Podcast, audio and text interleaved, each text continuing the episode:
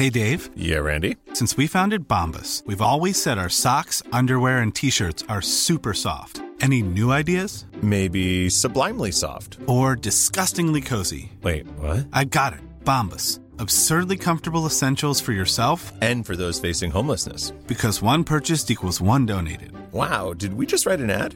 Yes. Bombas. Big comfort for everyone. Go to bombas.com slash ACAST and use code ACAST for 20% off your first purchase. Ready to pop the question? The jewelers at BlueNile.com have got sparkle down to a science with beautiful lab grown diamonds worthy of your most brilliant moments. Their lab grown diamonds are independently graded and guaranteed identical to natural diamonds, and they're ready to ship to your door. Go to BlueNile.com and use promo code LISTEN to get $50 off your purchase of $500 or more. That's code LISTEN at BlueNile.com for $50 off. BlueNile.com code LISTEN.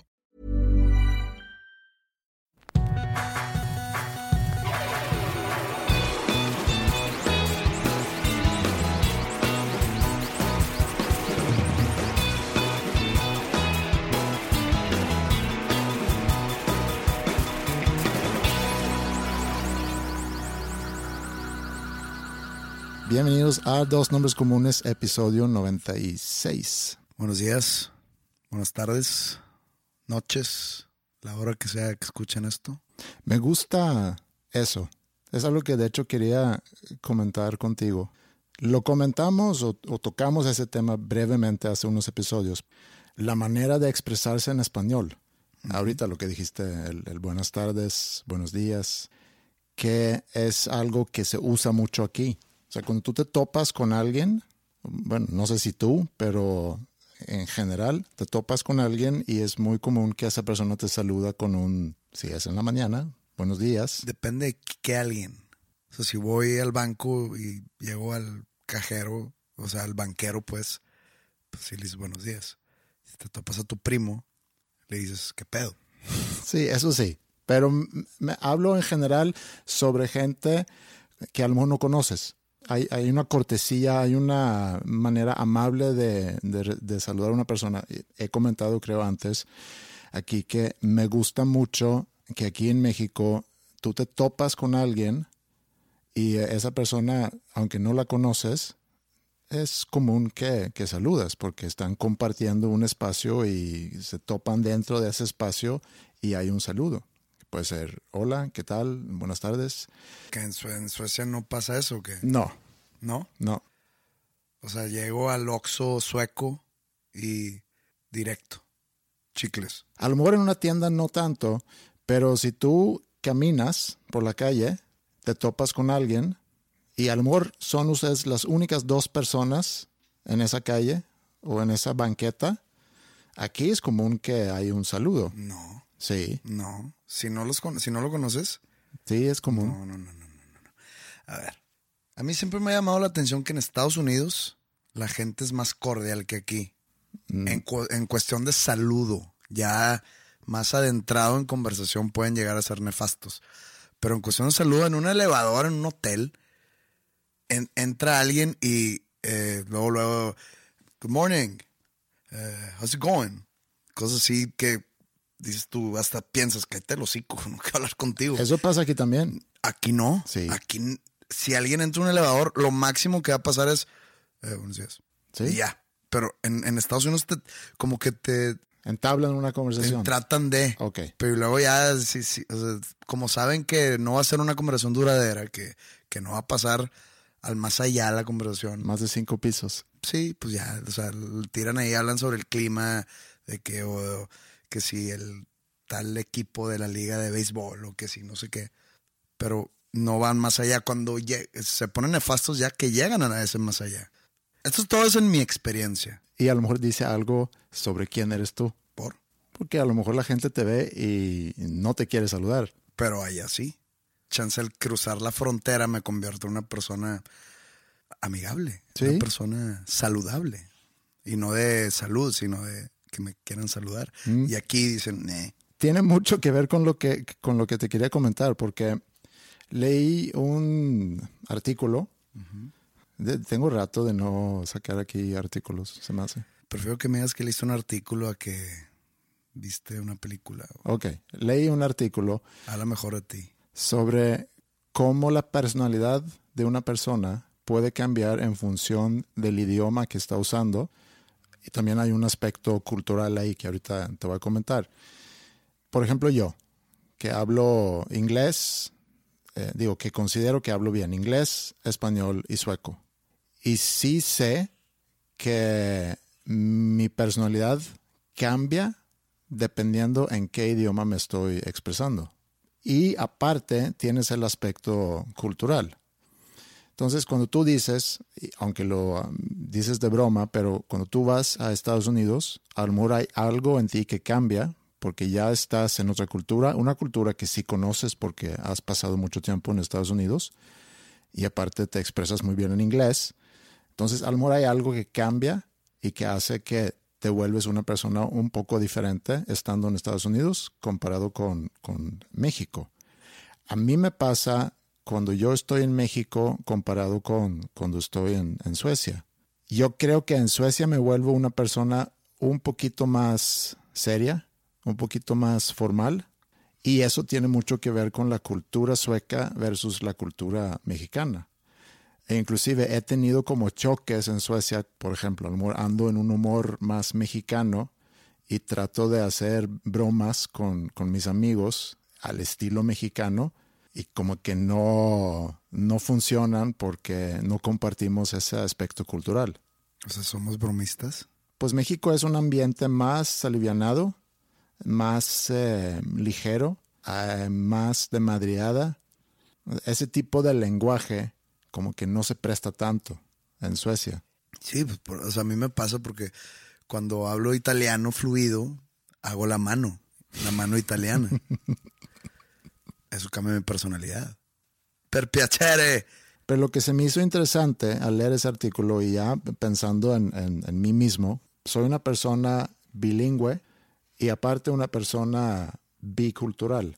Tengo en, en mí, ya puedo decir después de haber vivido 20 años aquí en México, ya tengo dos culturas muy presentes en, en mí. ¿Por qué todo está dividido en países? Por ejemplo, la gastronomía. ¿Mm? ¿Por qué está dividido en países y no por sabores o por zonas o por... Pues está dividido por zonas. No, no, no, pero exactamente por país, no, porque no es comida europea. Sé que hay comida mediterránea. ¿Mm? Eso, eso a eso me refiero. Esa es una zona. Hay comida asiática. Pero cada uno con diferentes detalles o elementos clave. Por ejemplo, la japonesa no es la misma que la china. O la china no es igual que la malaya. O la malaya no es igual que la tailandesa. La región no es igual que la de Puebla. Pues, pero es casi igual. O sea, la comida mexicana tú sabes qué es exactamente. Hay varios tipos, pero todo está muy similar. Suecia no tiene. No, ya, ya dejamos claro eso unas semanas atrás.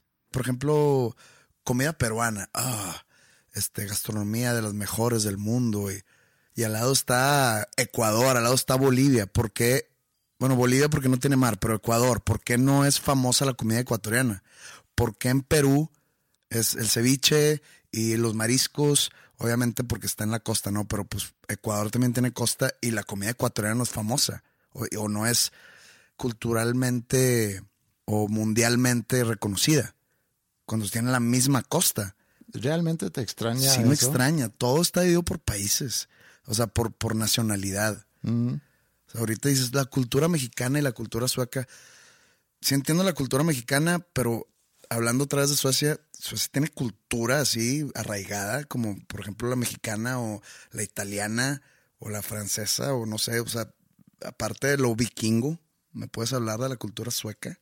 ¿O, o es cultura nórdica o cultura escandinava? Tienes que dividirlo, ah, empezar por, por macro y luego ya te vas Bueno, regionalizando. entonces, mi- Igual que la comida. Por eso te digo, la, la comida a- mexicana. a- a- háblame de lo micro. ¿Hay algo micro en Suecia que, que- que sea diferente a los demás países escandinavos o a lo, de- o a, o a lo demás de Europa? sí, ¿Sí? Sí. ¿Me puedes eh, hablar de eso? por eso te digo, cuando yo voy a Suecia, a lo mejor soy un poquito más formal, un Pero es que poquito eso más no, es- serio. eso no es cultura.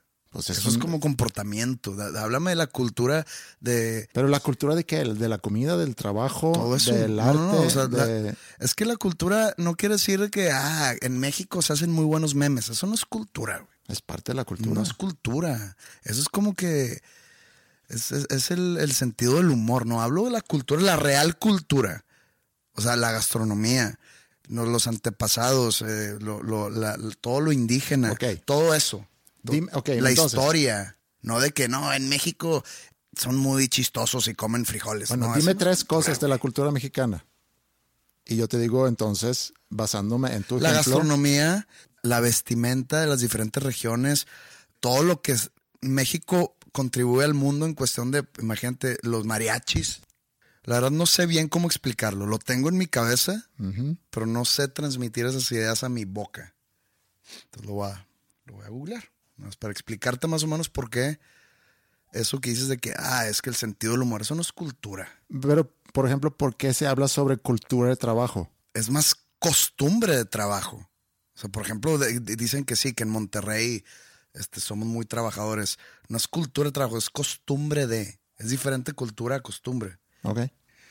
Por ejemplo, en Wikipedia. ¿Ok? La página de Wikipedia que, pues digo, no sé qué tan serio tomes tu Wikipedia, pero yo lo tomo muy en serio. Ok. ¿Por qué te ríes? Explica, explícale al público por qué, por qué te ríes. O sea, me ves intelectualmente para abajo porque uso Wikipedia cuando no sé qué pedo con algo. No, yo uso también mucho Wikipedia. Wikipedia es un, un go-to, ¿cómo se puede decir eso? Un, un lugar donde vas cuando buscas información sobre algún tema. Sí, estoy de acuerdo. Nada más que no esperaba yo que íbamos a terminar en Wikipedia hablando sobre este tema. Pensabas que ya me iba a salir todo automáticamente por el simple hecho de ser mexicano. Lo tengo en mi cabeza otra vez. Necesito ayuda para expresarlo. Ok, Es lunes, Ujú. ¿ok? sí, Lunes de la mañana. Está bien. pendejado el fin de semana. está bien. Lo dividen en religión, arte, lenguaje, arquitectura, ci- cine, cocina, música, danza, deporte. Ve- ¿Ves cómo está dividida Sí. la cultura? Dame tres ejemplos de la cultura mexicana y yo te voy a dar tres ejemplos de la cultura sueca, basándome en tus tres ejemplos. Ok. Cocina. ¿Mm? Tú sabes perfectamente cuál es la cocina mexicana Sí. o la gastronomía. ¿Mm? Por ejemplo, está el tequila, está el mezcal, licores nacidos aquí, muy arraigados a nuestra cultura o a nuestra forma de vida. Aquí, aquí viene algo de lo que no sé cómo expresarlo. Dice, danza de los voladores, hablando de música y danza. ¿Mm? Danza de los voladores de Papantla. Todo eso es cultura, es parte de, Una herencia. una herencia cultural, histórica de los indígenas, de la preconquista, todo eso, eso es cultura, eso es parte de nuestra cultura como mexicanos. También eh, culturalmente hablando, la religión tiene mucho que ver. Siempre ha sido un país muy católico. Sí. Entonces, hay cosas como la Virgen de Guadalupe, cómo se venera, las, las peregrinaciones en diciembre cerca del Día de la Virgen de Guadalupe, que es el 12 de diciembre, los matachines, Sí, son tradiciones. son tradiciones, exactamente. Tradiciones, cultura. Acá uh, no, no cuenta de que si somos jocosos, si somos huevones, si somos trabajadores, si hacemos buenos memes. Creo yo que no entra en la cultura. Ok, es más parte del humor del mexicano. Humor entra más de- a, a- a las costumbres. Ok, No estoy demeritando a Suecia de ninguna manera. Solo de- desconozco todo eso de tu país. Mm, Pero al, a- hace un par de episodios que hablamos sobre la gastronomía sueca, tú me hablaste de albóndigas y de papas. y yo te digo, al chile, eh, así está el pedo. O sea, como que en Suecia no tiene eso de gastronomía que sea mundialmente reconocida. Entonces ahora te digo, tienen ese tipo de cultura como hay aquí en México, que México culturalmente hablando es muy rico. Sí, digo, estoy de acuerdo. La cultura mexicana diría yo que es más rica. Si nos vamos a basar en comida, en, en- en esas cosas de tradiciones eh, como las que mencionaste, porque Suecia tampoco es un país que festeja mucho esas tradiciones del, del pasado. Debe haber algo de comida. Empezó a circular en redes sociales unos videos, creo que era una familia española que estaban en Suecia y querían probar algo que se llama surströmming. Surströmming es arenque fermentado. Están dentro de unas eh, latas. Pero se lo venden como algo gourmet. Pues digamos que no es muy gourmet. No, nunca lo he probado, nunca lo voy a probar, porque es algo que apesta tanto. No, pero es que, o, o sea, lo gourmet ya lo hace el fabricante y su, su departamento de marketing. Sí. Porque ahora resulta que el mezcal es algo gourmet, Mm. cuando el mezcal hace 10 años lo vendían en los mercados de abastos en, en un bote de plástico. Y era la bebida así como para, Una para ponerte fácil. un pedo con 10 pesos. Sí. Bueno, esa comida nunca lo he probado. Y yo me acuerdo una vez en prepa, queríamos hacer una broma. Nuestra prepa era como un, no sé cómo explicarte el diseño de la prepa. Imagínate una cárcel donde tienes en medio, tienes un, un espacio muy grande. Esto es adentro, no es eh, como, pues, como un patio adentro, pues, para, para explicarlo así más rápido. Y un día decidimos abrir en ese patio una lata de surströmming, que no sé cómo se llama en español. Y se tenía que evacuar toda la escuela. Así de fuerte huele.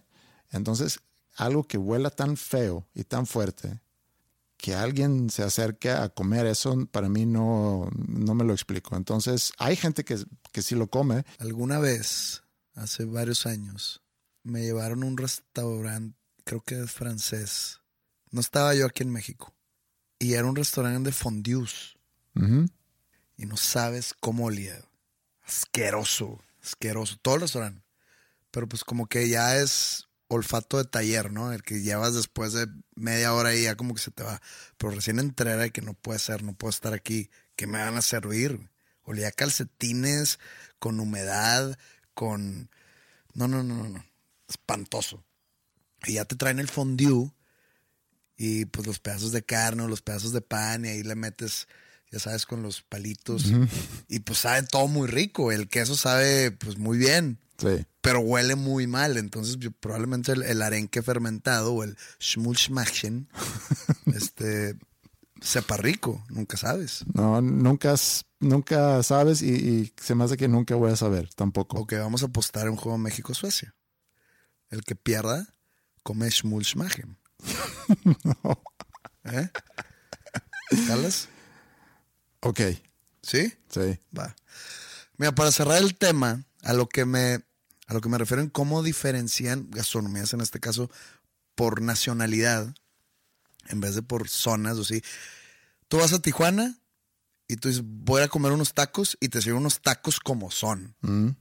Y nada más cruzas la frontera, vas a San Diego y, oye, quiero comida mexicana, te van a servir unos tacos con tortilla dura, con queso amarillo, y está, estás a kilómetros, pocos kilómetros de, de diferencia. Sí, A eso me refiero. ok.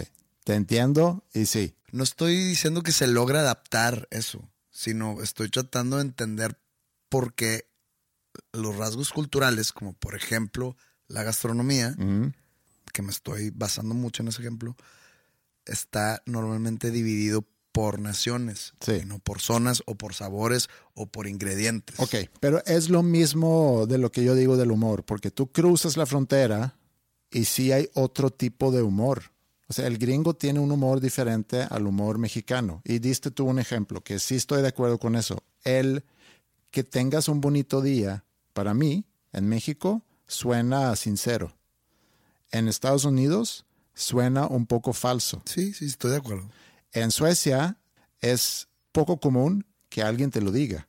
Esos son como que cositas del humor de, de un país o de la, eso que yo al humor malamente me refiero a la cultura del país, que hace que tú al expresarte en español y con conocimiento o con cultura o con el humor mexicano que yo considero que ya tengo en mí, me vuelvo una persona diferente al Andreas que está en Suecia. Que se ríe una vez al año.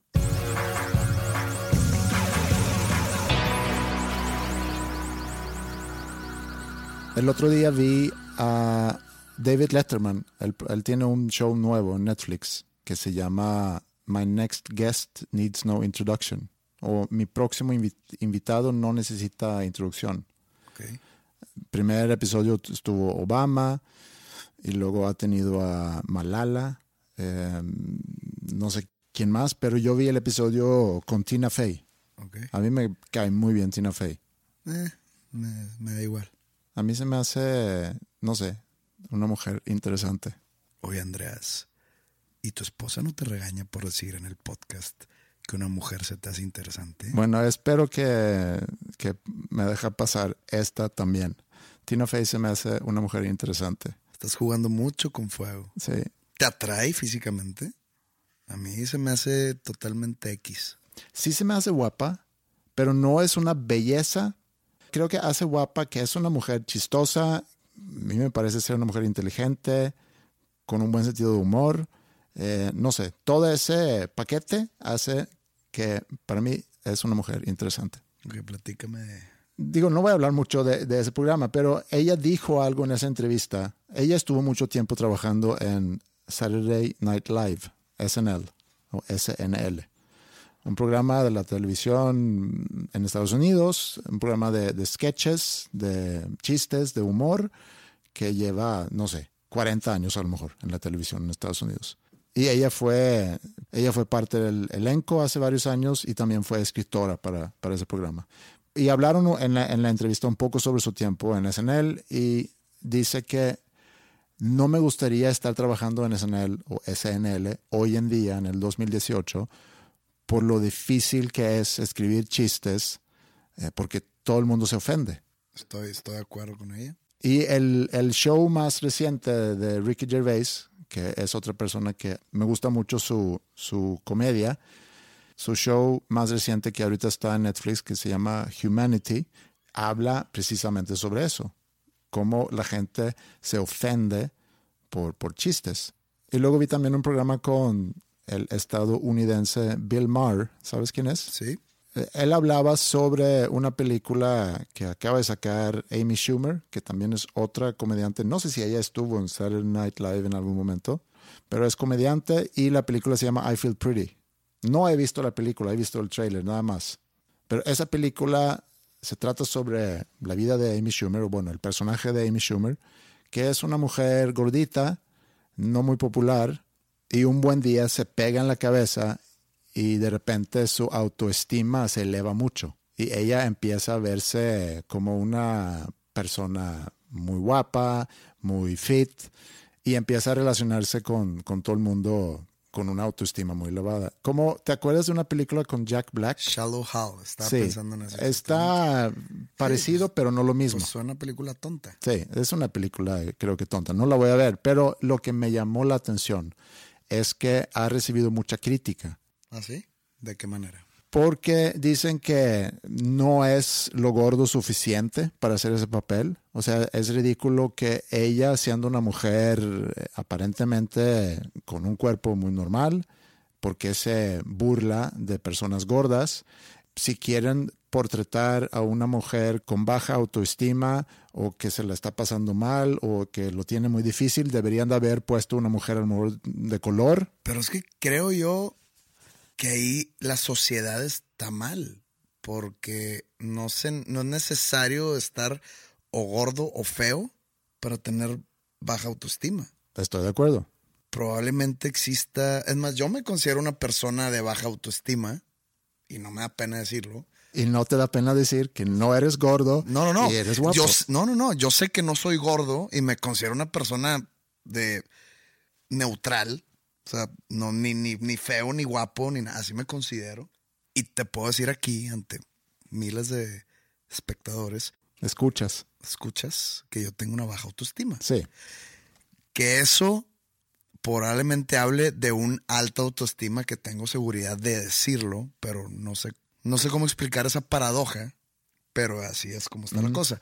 Entonces, ahí está mal la sociedad en quejarse, no está lo gorda suficiente, no está lo fea suficiente. No es necesario ser gordo o ser feo para tener baja autoestima. Entonces, Sí. ¿estamos, en- ¿Estamos de acuerdo? Sí, esto- estamos de acuerdo. Pero en esa, en esa película, la onda es que es una persona de sobrepeso, con baja autoestima, y eso para mucha gente fue muy ofensivo. Por eso, de eso estamos hablando. Sí. De, de eso estoy tratando de decirte. Entonces, ¿ellos qué quieren? ¿Qué, qué quisieran hipotéticamente hablando? que hubiera sido alguien más fea y más gorda. Por ejemplo, ha, ha habido últimamente campañas publicitarias de marcas de ropa Mm.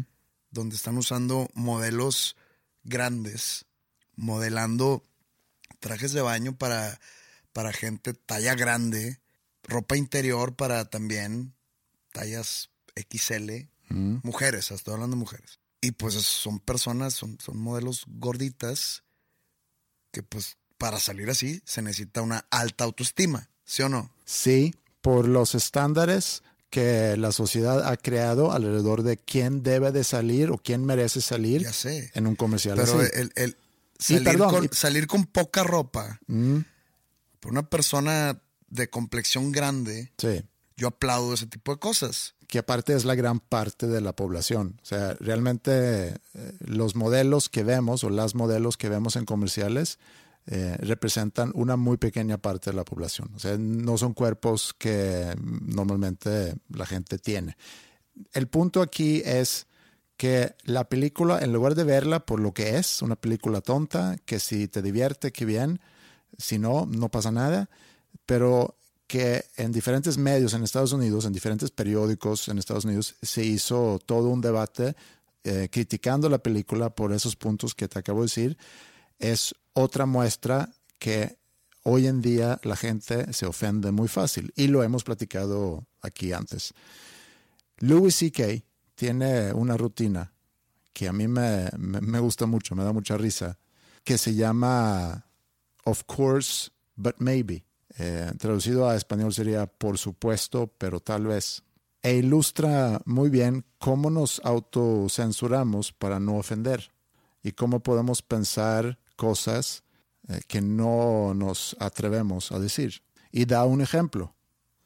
Dice, por supuesto que necesitamos proteger y cuidar a los niños alérgicos a nueces. Necesitamos asegurar que los productores de alimentos controlan muy bien eh, que no se mezcle nuez en la producción de la comida. En los aviones necesitamos controlar que no haya nuez cerca de, de alguna persona con, con esa alergia a nueces, por supuesto.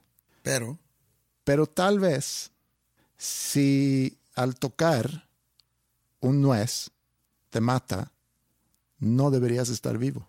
Pero eso nace de su motivación por hacer un chiste. No creo que nadie, nadie piense así. No, es un extremo, estoy de acuerdo. Es un, extremo- es, una- es un motivante para hacer un chiste que cause controversia. Sí. Sí, sí, sí lo entiendo. Es un tipo de, de sarcasmo. ¿Te doy otro ejemplo? Sí.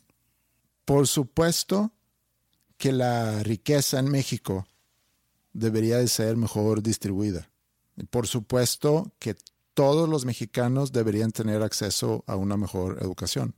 Pero tal vez, si fuera así, no tuviéramos acceso a tanta mano de obra barata que pueda hacer todas las cosas que a nosotros nos da hueva. Pues es que eso sí es un buen ejemplo. Si fuera todo más equitativo, no habría, por ejemplo, empleadas domésticas. O bastante menos. O bastante menos. Pero ahí entra una balanza que es lo que tú prefieres. Que siga el país jodido, o no jodido, que, que siga la, la- la repartición de riqueza inequitativamente para que continúe pues la alta oferta de empleadas domésticas o que se distribuya mejor para que la mayor parte de, de la gente tenga más acceso a, no, no quiero decir lujos, pero a una vida un poco más cómoda, aunque eso signifique que vas a batallar en conseguir empleadas domésticas. todos pudiéramos estar de acuerdo, o casi todos, que una mejor distribución de la riqueza, un nivel más alto de educación en, en general en, en la población, beneficia mucho al país. Va a haber más gente educada, seguramente ganando más lana, pudiendo consumir más, lo cual hace que la economía del país crece y seguramente el nivel cultural también eventualmente se aumenta o crece, todos pudiéramos estar de acuerdo que eso es el ideal. Pero debe de haber, seguramente hay gente que dice, yo prefiero tenerlo como estamos ahorita. Yo teniendo mucho dinero, no estoy hablando de yo, Andreas, sino una parte de la población, el por ciento de la población que tiene la gran parte de, de la riqueza aquí en México, seguramente está muy bien como está. De hecho, ayer sucedió un ejemplo en vida real de cómo se ofende la gente, y no, no solo en Estados Unidos, sucedió aquí en México el ejemplo. Yo nunca había escuchado hablar de este personaje llamado Ricardo Alemán. Resulta que es un reportero. Es un periodista. Periodista. Sí. Él tuitea una imagen, un tipo meme, que dice: A Lennon lo mató un fan, a Versace lo mató un fan y a Selena la mató una fan. ¿Qué están esperando, Chairos? Haciendo alusión a los seguidores de López Obrador, que por qué no lo han matado, ¿no? Es una manera pendeja de decir que está en contra de que gane la elección López Obrador. Este señor trabajaba para Televisa y tenía un programa en otro canal. Sí. No me acuerdo que era en el 11 TV o algo así. Y lo corrieron de Televisa y cancelaron su programa en 11 TV. Tiene mucho que ver con lo que hablamos hace muchos episodios sobre un video mío que no saqué por miedo a, a, pues, a ser acusado de apología del delito, que esa apología del delito es como sugerir que se cometa un delito. Mm. En el mío, porque seguir una historia prescrita era la- el asesinato de una chava, eh, haciendo apología del delito de que los feminicidios. Entonces me, me abstuve de sacar ese video. La apología del delito acá está diciendo, está sugiriéndole a los seguidores de, de López Obrador que, que alguien vaya y lo mate. Sí. La gente se, se- se ofendió de más cuando era un simple chiste. No estoy de acuerdo con eso. Se ofend- que no se ofendió de más. Sí. ¿Se ofendió bien? ¿Se ofendió suficiente? Yo creo que amerita las consecuencias que... Sí, sí, sí, que lo corran, obviamente. Que, que lo corran y le quiten los programas y le quiten su micrófono. Sí. Porque es una persona de poco criterio. Pero creo yo que la gente, o, la- o de perdido las redes sociales, lo llevaron todavía más allá. Bueno, ok, pero hay que dividir aquí un poco, porque por un lado tienes el, el objetivamente ver ese tipo de comentarios y también dentro del contexto. Vivimos en un país sumamente violento donde creo que es el país más peligroso para periodistas, donde más periodistas matan cada año. Hemos vivido años de, de mucha violencia. Entonces, la violencia es un tema muy sensible aquí en México.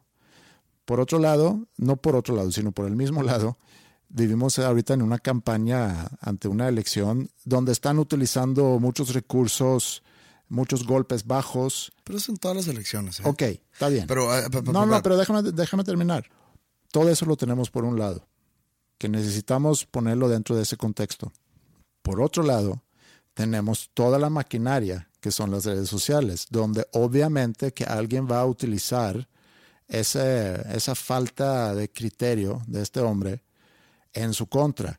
Y a lo mejor se exagera la crítica o se magnifica y entonces tú como observador de todo eso dices, la gente se está ofendiendo de más porque hay demasiada gente hablando de eso. Pero no quita que ese tipo de cosas, en la situación que vivimos ahorita en México, ese tipo de cosas no es para que tú tratas de hacer broma con eso. Y salió publicando un video diciendo que había dado retweet, que obviamente que su intención no era esa. Dio una explicación muy poco creíble, muy mala y quedó aún peor.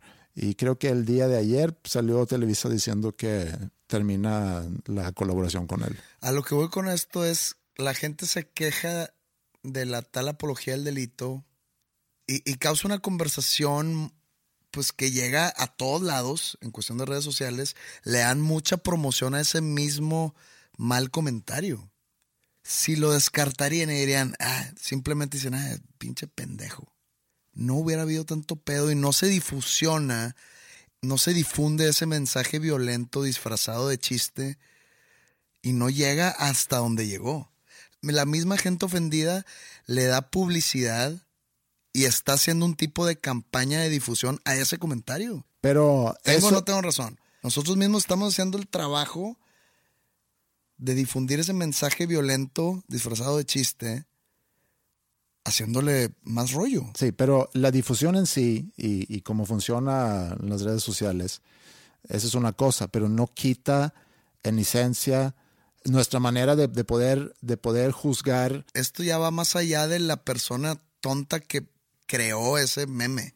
Ya la gente ofendida, nosotros como sociedad, que nos ofendemos muy fácilmente, al momento de sentirnos ofendidos, en vez de nada más descartar a esa persona o nomás poner, qué pendejo. Pero eso fue lo que pasó. No, lo hacemos grande. Por eso, porque hay miles de personas poniendo ese pendejo. Lo hacemos, no, pero es que es ¿Qué diferente. quieres? ¿Que una persona lo diga nada más? No, no, no, no, no, no, no, no me estás entendiendo.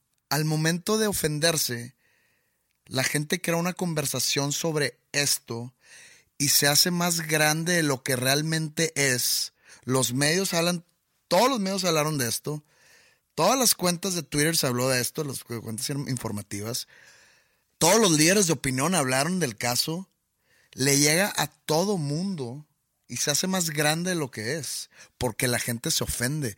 Si la gente, si fuéramos más fuertes o menos ofendibles, no hubiera pasado de ahí. Televisa lo corre y ya, ¿quién es ese güey? ¿Quién es Ricardo Alemán? ¿Tú has escuchado de él antes? No. Ni yo. Entonces, ¿quién es ese güey? Nadie, un pendejo, vámonos. Y ya, no, pero la gente se ofende y la gente manifiesta su nivel de ofensidad, o no sé cómo se diga, y eso lo hace más grande, más grande, más grande, y todo el mundo se entera, y ese mensaje violento, esa apología del delito, llega a todos los rincones. Pero ¿no crees que el hecho que se haya difundido tanto también hace que la gente se vuelva más consciente sobre lo pendejo que es difundir ese tipo de mensajes? ¿Cuánto tiempo ha pasado en que la gente sigue ofendida y ofendida y ofendida y ofendida? El problema real en este caso radica en que este alemán, Ricardo Alemán, es un líder o era un líder de opinión. Si ese meme o ese mensaje lo hubiese publicado una persona que no es líder de opinión, una persona normal, una persona que tenga 200 followers en Twitter, nadie hubiera hecho pedo. No hubiera existido, se hubiera perdido en el mar gigantesco de tweets. Pero aquí no sé, sí te entiendo, pero no estoy de acuerdo, porque si nuestra crítica es lo fácil que la gente se ofende, creo que aquí no aplica, porque sí tenemos derecho de ofendernos ante algo que es una verdadera pendejada. Cuando yo di ejemplos de... de No te ofendas, descártalo ya, ten la inteligencia suficiente para Bueno. descartar y no te ofendas. a lo mejor ofensa no, no me ofendí, no me sentí ofendido, sino siento que tienes que tener más criterio. Además, si eres líder de opinión, tienes que tener más criterio antes de empezar a, a difundir ese tipo de cosas, tomando en cuenta la situación que vive el país. Sí, sí, sí entiendo, pero ofendido, ¿no? Ok. Pero poniendo ese ejemplo de Ricardo Alemán en el contexto de Louis C.K., del por supuesto, pero tal vez, a lo mejor se dejó guiar por el tal vez. Otro ejemplo de esto, de ese diálogo interno, pudiéramos a lo mejor aplicar a Trump, que en la semana pasada estuvo en una reunión en Dallas con la NRA, National Rifle Association, que no la tiene tan fácil ahorita en Estados Unidos. Digo, difícilmente los van a quitar, pero, Exacto, eso iba. pero, pero no la tienen tan fácil por, por el exceso de, de matanzas que ha habido en Estados Unidos utilizando armas de fuego. Que eso es parte de la cultura americana. Esta semana pasada conviví con un amigo slash conocido que es gringo, pero vivió un tiempo aquí. Y de repente de la nada me, me enseña una foto en su celular de, un, de una metralleta, una- de un rifle semiautomático.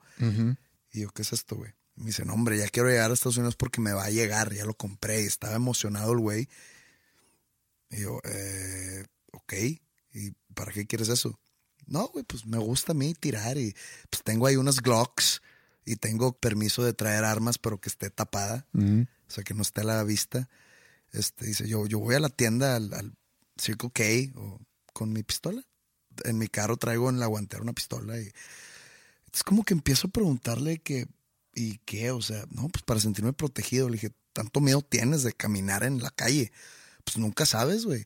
Em- Empezó una conversación eh, pacífica, él diciendo, nada más le, le- le dan publicidad a las muertes, pero no cuentan las muertes que traer una pistola así ha prevenido. Son muchísimas y muchísimas más, ya sabes, ¿no? Es su, su discurso, es su discurso defensivo a esa costumbre. Sí. es parte de su idiosincrasia. Así, digo, Sí, idiosincrasia es una buena palabra que yo debería haber utilizado al principio de este podcast, en lugar de hablar de cultura a lo mejor. Pero bueno, ya no puedo regresar en el tiempo y usar esa palabra, pero puedo hacer la aclaración ahorita. Pero lo que dices es exactamente el mismo discurso que utilizó Trump en su reunión con la NRA y empieza a hablar sobre Inglaterra y Londres específicamente, que últimamente ha sufrido muchos ataques con cuchillos. Y empieza a hablar sobre un hospital en Londres que parece una zona de guerra, hay sangre por todos lados porque tienen tantas víctimas eh, que han sido agredidos con cuchillo y utiliza ese ejemplo como para decir que en Inglaterra tienen leyes muy rígidas en contra de- del uso de armas de fuego y por consecuencia tienen muchas víctimas que han sido puñaladas. Y otra vez, por supuesto que no debería ser permitido cargar un arma de fuego. Estoy muy de acuerdo con eso. Por supuesto que es mejor que personas entrenadas, protectores de la ley, utilizan armas de fuego en caso de emergencias. Pero tal vez, si alguien viene y te ataca con un cuchillo, estaría toda madre tener un arma de fuego.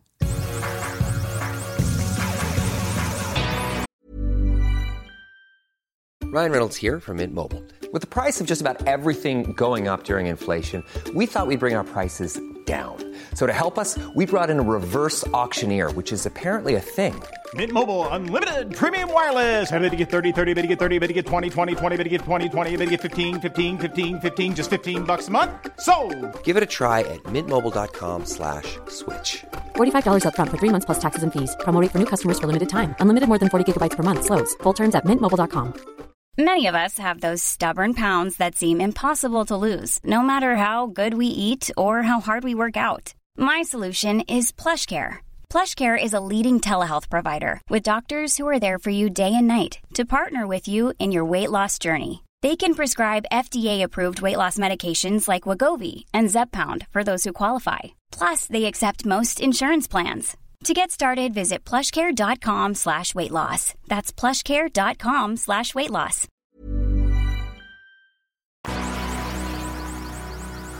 Leí hace poco sobre Gabriel García Márquez, sobre él. No he leído nada de él todavía. no has leído nada de él. No.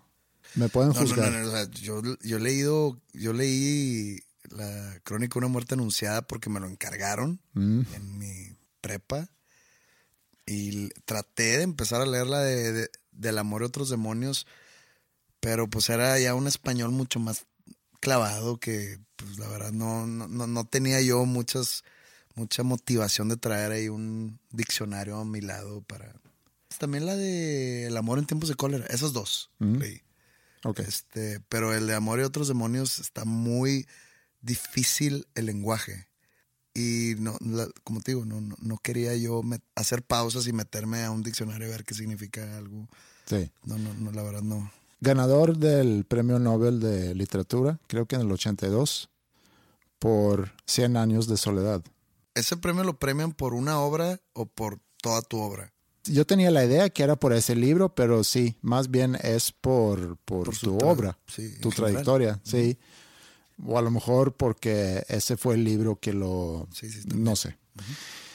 Y precisamente la historia es sobre ese libro. Y pensé en ti al, al leer esto. Ahorita te voy a decir por qué. Bueno, él es colombiano, pero no sé desde hace cuándo, bueno, ya se murió, pero no sé cuánto tiempo vivió en México. Él vivía en una casa en la calle La Loma, número 19, en el sur de la Ciudad de México. Y en esa casa estaba escribiendo 100 años de soledad. ¿Y la casa estaba muy aislada? ¿O era parte de una colonia que tenía vecinos? y? No sé, pero a lo mejor ¿Y era una cuántos casa- años duró en esa casa? 100, no creo. No, no. Además vivía ahí con su esposa. Cerro Soledad. Y no lo tenían muy fácil, estaban como que batallando económicamente, estaban muy atrasados con la renta y tenían amigos viviendo ahí cerca que venían en las noches a dejarles comida y cosas así para, para que Gabriel pudiera continuar su profesión como escritor. Como escritor. Y cuenta esa anécdota que el alquiler en algún momento le llama a la esposa de, de García Márquez y le dice, oye, están ya muy atrasados con la renta, ya deben varios meses y necesito que, que me paguen. Y ella le dijo, no te apures, ahorita no es momento, Gabriel está muy ocupado escribiendo su libro, en seis meses vamos a poderte pagar la renta, porque ya va a haber terminado su libro, te vamos a poder pagar la renta, lo que debemos y todo va a estar bien. Unos meses después reciben un adelanto de la editora y pueden pagar la renta. Gabriel García Márquez publica su libro, es un gran éxito, salen de esa casa y luego se mudan a otro lugar en Coyoacán, se me hace. Pero creo que a García Márquez le quedó cierto cariño a esa casa donde había escrito ese libro y contacta al dueño, que en aquel entonces le había rentado la casa, y le dice, oye, me interesa comprar la casa. Y el dueño le dice, ¿sabes qué? Esa casa no tiene precio, porque en esa casa se escribió 100 años de soledad. 100 años de soledad. Y me acordé de ti, y, y sin hacer comparaciones, pero Compara. tú fuiste a Maine a rentar una casa, una cabaña, para escribir Poetics, que para muchos es de los discos más importantes de Panda, o a lo mejor de tu carrera, es un disco doble. ¿Y nunca has pensado tú en adquirir esa casa o, ese, o esa casa ya la sacaron del mercado? Esa casa ya se vendió y de hecho me la ofrecieron, pero a un valor exorbitante. Por, Digo, hace, hace como cuatro años fue esto. por el éxito de Poetics. No, no, no, fue por el éxito de Poetics. Eh, fue hace más porque la dueña murió y al morir su, ¿cómo se llama? Sus herederos tenían mi contacto ahí, sabían que yo estaba pues, en, en contacto más o menos con, con los dueños. Me hablaron y me dieron la noticia y me dijeron, ¿te interesa comprarla? Porque la vamos a vender. Y creo que la estaban vendiendo alrededor de 700 mil dólares. Y dije, ¿qué? no. De que no, no, gracias. Me encantó mi estancia ahí. Me encanta, porque ya he vuelto al pueblo de Camden, en Maine. Pero no creo que cueste es una propiedad ahí. Obviamente no tiene nada que ver Poetics en ese precio. Pero sí me ha gustado. De hecho, tuvimos una conversación la semana pasada. Que fuimos a cenar, ¿no? Sí. Muchas cosas sucedieron la semana pasada.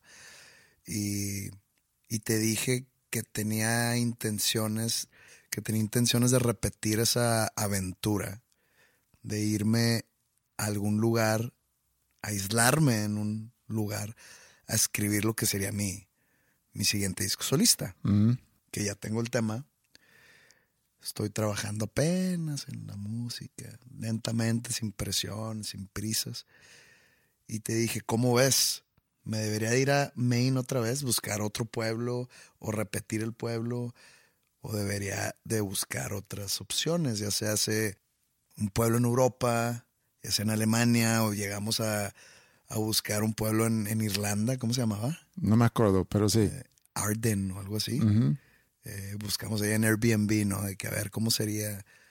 Y hasta tú me sugeriste un pueblo en Suecia, Flakia, no sé qué, donde dijiste que un amigo tuyo tiene una casa. Y que me metí a buscar y que era, tenía de que tres mil habitantes, algo así. Y pues me metí a buscar el pueblo y pues sí se ve muy bonito todo. Y nomás que te dije que pues está difícil por, por el shock cultural en sí. O sea, es diferente llegar y hablar el idioma, saber que estás en un pueblo, por ejemplo en Maine, que a cuatro horas está Boston y que conozco gente en Boston. A irme a Irlanda, por ejemplo, a un pueblo que está a no sé cuántos kilómetros de, de Dublín, que probablemente ahí es donde aterrizaría. Y no conozco a nadie en Dublín.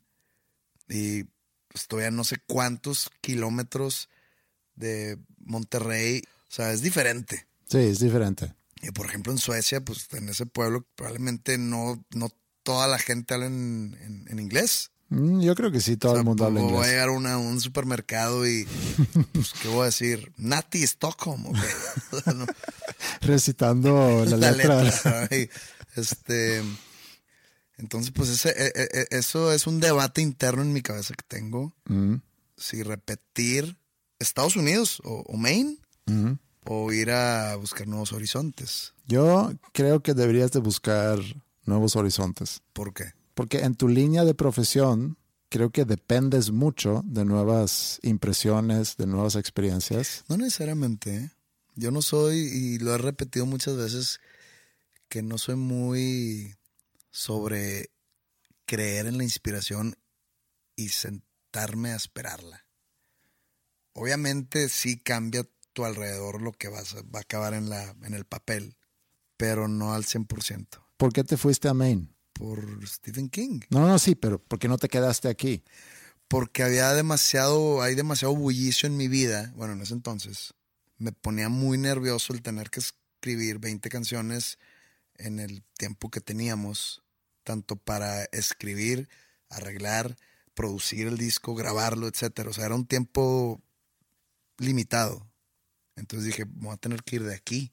No, no voy a poder acabarlo. Y pudiste haber ido a cualquier lugar. Me puedo haber ido a Allende, Nuevo León. Sí.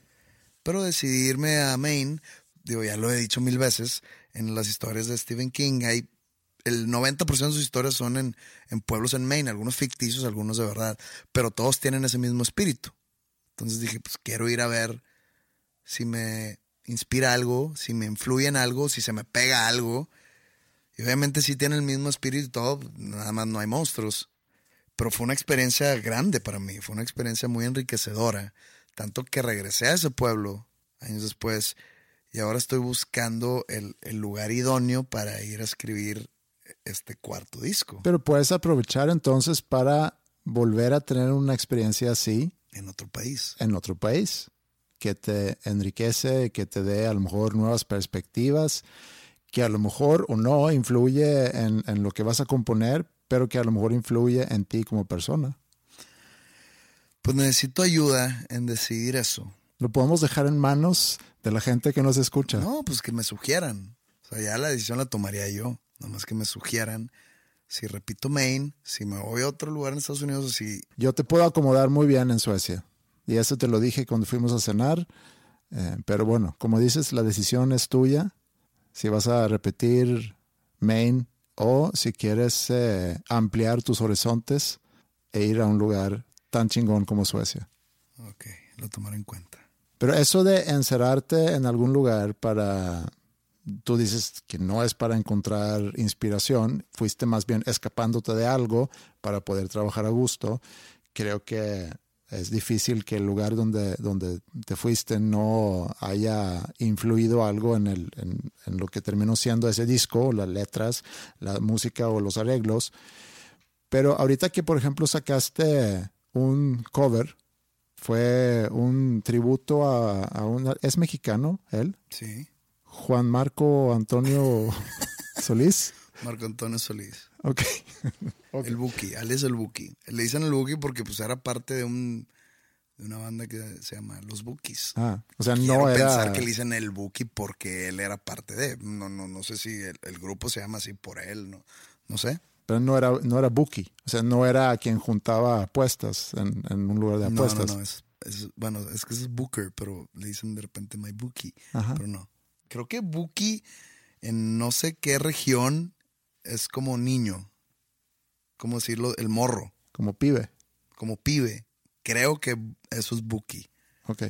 No, fíjate que el- el- la realización de ese cover, según la historia, hay, un, hay como una anécdota, no chistosa, pero hay una anécdota detrás. A mí me hablan de la disquera como a finales de noviembre de 2017 para preguntarme porque ellos dicen, no, Pepe no va a querer ser parte de nada porque siempre nos dice que no a todo. Entonces, nomás como que por cortesía me dijeron, oye, pues está esto, este proyecto, ¿te gustaría ser parte del tributo a Marco Antonio Solís? Y yo de que, pues sí, Me dicen, ah, ok. Y le digo, ¿quién está involucrado? Y me dicen todos los involucrados y pues es puro nombre pesado, puro artista De renombre. de renombre. Entonces digo, sí, va. Este, ¿y qué hago? Escojo yo la canción que quiero. Me dicen, te, te vamos a mandar ya porque fui yo de los últimos invitados. Y si es que no, no fui el último. Entonces me mandan ya todos los artistas con sus canciones. Y digo, pues ya no me dejaron ninguna, güey. O sea, ya todas están escogidas. O sea, o las que yo conozco. La de Tu Cárcel ya estaba. La de No hay nada más difícil, obviamente, ya estaba. No conozco muchas. Además que tu amigo también es la típica que ponen en las bodas para bailar, ¿no? Entonces dije, déjenme buscar algo. Y esto estamos en noviembre, ¿no? Y para eso les digo, oiga, nada más estoy metido en la grabación del, del alba. Ahorita no lo puedo hacer. Tiene que ser hasta el año que entra. Va, tenemos tiempo, me dicen. Ok. Entonces en noviembre yo, yo busco opciones y llego a una canción porque obviamente me meto a Spotify y busco Marco Antonio Solís. Y el track número uno que me salía era una canción que se llama El Perdedor que canta con Enrique Iglesias. Mm. y la escucho yo había, ya escuchado esa canción antes. Y veo que no está en la lista. Y dije pues está chingona la canción voy a hacerla y hablo a la izquierda digo oigan encontré esta es un featuring ya investigué, está en los, es- está en el disco de grandes éxitos de, de Marco Antonio Solís, pero la canción en sí está en un disco de Enrique Iglesias. Y me dicen, no, sí es válida porque la escribió, Mar- la escribió Marco y aparte pues él canta en la canción, entonces es válida, perfecto, apúntenme esa, ya quedó. Todo diciembre, escuchando la canción, tratando como que imaginándomela. Dije, chingón, voy a, voy, usar un coro gospel. Ya había sacado la canción en la guitarra, ya me lo había imaginado, ya había hablado con, con Bucho para hacerla, de que en enero vamos a hacer esta canción, con Mar, que tengo en la cabeza esto, esta versión, hacer estos coros que parezcan así de iglesia. Me voy de vacaciones, de Navidad. Entonces yo hablo con Bucho, le digo, oye, necesitamos entregar esta canción a finales de enero para tener tiempo, para hacerla bien, pues me voy a regresar de, de mis vacaciones el, el 5 de enero. Te veo aquí en el estudio, ya está. El día que llegué al estudio, llegué un poco temprano y Bucho todavía no. Bucho es con el que produzco todo. Que también toca. Y él, él- él toca en mi, en mi banda. ¿no? Sí. Es, es el director de la banda. Entonces, en- esperándolo, ya a punto de grabar El Perdedor, aprobada y autorizada por Universal Music. Digo, ah, déjame meterme a ver qué onda con esa canción. Y mientras esperaba a Bucho, ¿no? Y me meto a Wikipedia. El Perdedor, canción cantada por Enrique Iglesias y Marco Antonio Solís. Y de repente dice, escrita por Enrique Iglesias. Y yo, ah, cabrón. Dije, ah, pues es Wikipedia. Aquí la racita se mete a escribir. chance Ahí sí, ahí sí dudaste. Ahí sí dudé. Ok. Entonces me salgo y en, en- busco en Old Music Guide, que es como algo más oficial. Pongo el perdedor, ¿sale? Written by Enrique Iglesias. Y yo, puta madre, güey. Le hablo al vato de Universal, al- a la IR. El güey está de vacaciones todavía. Era, esto era a las diez y media de la mañana. Me contesta y yo, oye, güey, estoy a punto de entrar al estudio y no sé por qué me metí y dice que la canción la escribió Enrique Iglesias. No, no, no, yo. Güey, te estoy diciendo. Te lo estoy diciendo yo. Te estoy diciendo yo. Lo acabo de leer en Wikipedia y en Old Music Guide. De repente como que titubea, se mete y dice, a la madre. No, pues no la puedes grabar. Y yo, ¿qué? tú me la autorizaste hace, hace más de un mes. No, güey, pues hubo un error. Pues escógete otra. Y, ay, cabrón. Le digo, de plano. Dije, no, güey, pues creo que no le voy a entrar entonces al tributo. No, no, no, güey. Chécate otra. Si ya no encuentras nada que te guste, pues ya, pues no le entras. Llega Bucho y le digo, eh, hay pedos, pasó esto. No, pues valiendo madre, total. Empezamos a buscar, hablo con mi manager, le digo, oye, está pasando esto. Me empieza a mandar varios, varias canciones y las escucho y yo, no, no, no me gusta, no me gusta, esta tiene buen verso, pero el coro está débil, viceversa. Ah, de repente me dice mi manager, escúchate esta. Y es la de nada que me recuerde a ti. Y la pongo y empieza una cumbiona, ¿no? Brutal. Pa, pa, pararara. Nunca la había escuchado en mi vida. Pa, pa, pararara. Y pues muy acá, muy bailongo. Y desde el intro dije, no, esto no va a funcionar. No porque esté mala la canción, sino porque yo ya tenía toda la otra canción en mi cabeza. Entonces empieza la letra. Y empiezo a escuchar la letra. Del cumbión, ¿no? Estoy respirando el aire de mis lamentos. Acá bien guapachoso. Y estoy eh, escuchando la letra y la letra. Escucho la letra y como que la letra me ganchó. Y le digo a Bucho. Vamos a hacer esa. Y Bucho seguro. Le dije, güey, vamos a hacerla. Pero la voy a destrozar.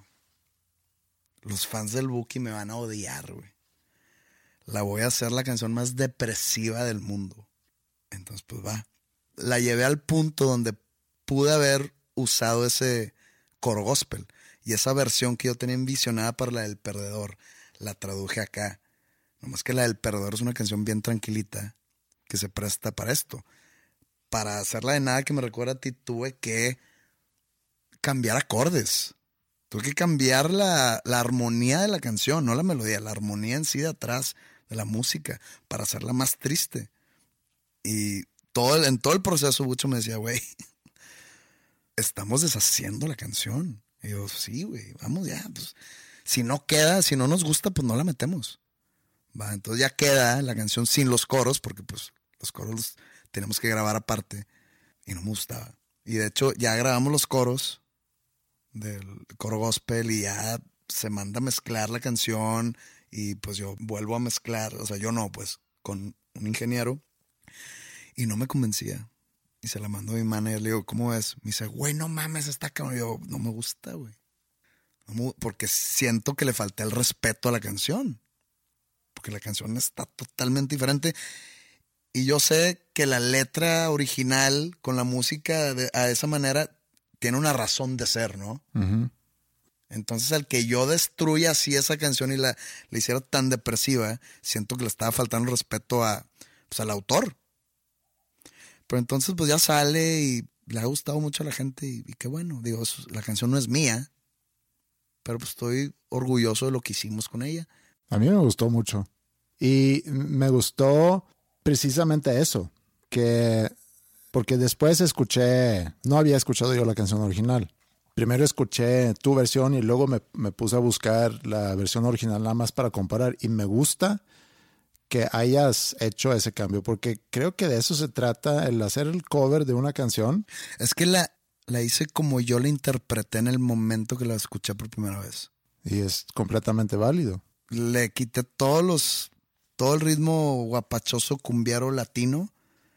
Dije, para mí en este momento que la estoy escuchando, eso no trae congruencia para mí.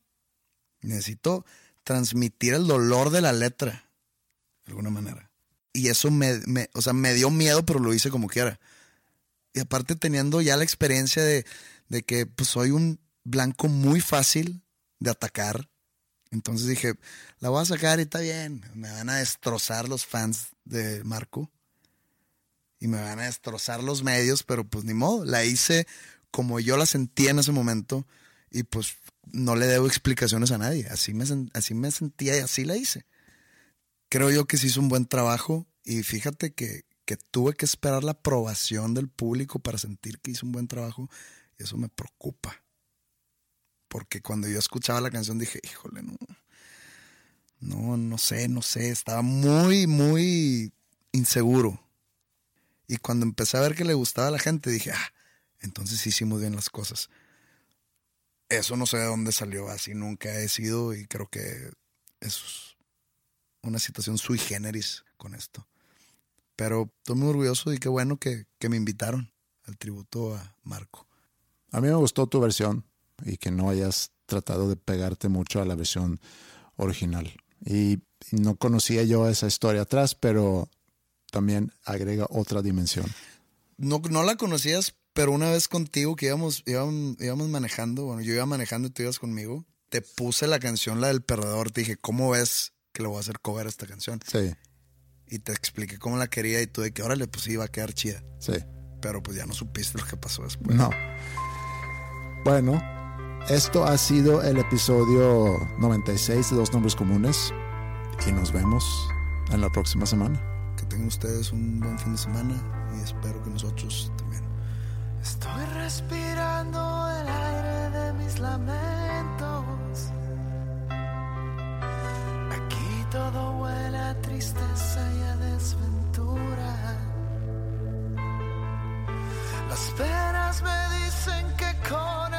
Se curan. Así que en silencio y a solas me curo por dentro.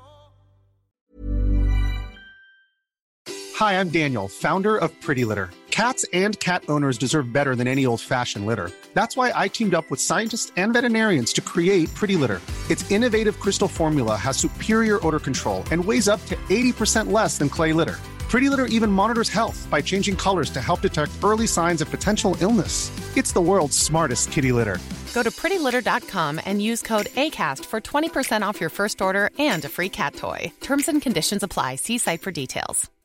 If you're looking for plump lips that last, you need to know about Juvederm lip fillers. With Juvederm Volbella XC and Juvederm Ultra XC, your lip look, whether it's subtle or bold, can last up to one full year with optimal treatment and no additional maintenance. Find a licensed specialist and see if it's right for you at juvederm.com today. That's J U V E D E R M.com. Add fullness to lips in adults over 21 with Juvederm Volbella XC or Juvederm Ultra XC. Do not use if you have severe allergies or a history of severe allergic reactions, or if you're allergic to lidocaine or the proteins used in Juvederm. Tell your doctor if you have a history of scarring or taking medicines that decrease the body's immune response or that can prolong bleeding. Common side effects include injection site redness, swelling, pain, tenderness, firmness, lumps, bumps, bruising, discoloration, or itching. As with all fillers, there's a rare risk of unintentional injection into a blood vessel, which can cause vision abnormalities, blindness, stroke, temporary scabs, or scarring. For full important safety information, visit juvederm.com.